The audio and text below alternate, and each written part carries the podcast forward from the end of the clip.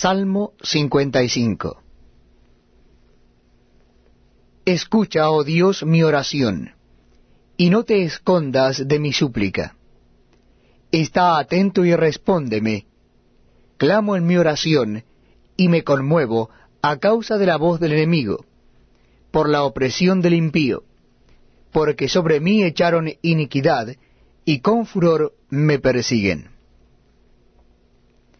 Mi corazón está dolorido dentro de mí, y terrores de muerte sobre mí han caído. Temor y temblor vinieron sobre mí, y terror me ha cubierto. Y dije, ¿quién me diese alas como de paloma? Volaría yo y descansaría. Ciertamente huiría lejos, moraría en el desierto, Sela.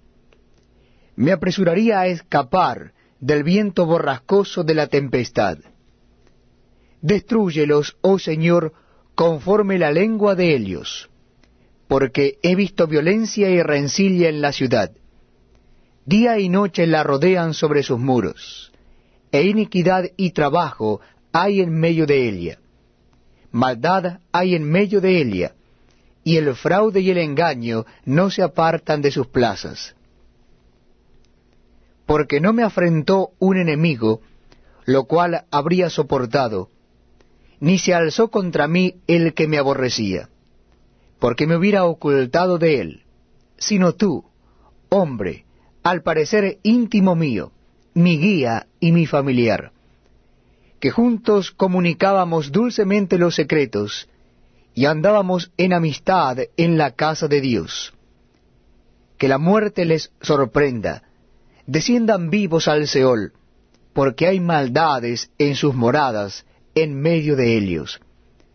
En cuanto a mí, a Dios clamaré, y Jehová me salvará. Tarde y mañana y a mediodía oraré y clamaré, y él oirá mi voz.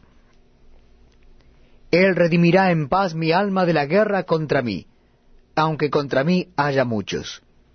Dios oirá y los quebrantará luego el que permanece desde la antigüedad, por cuanto no cambian, ni temen a Dios. Sela. Extendió el inicuo sus manos contra los que estaban en paz con él.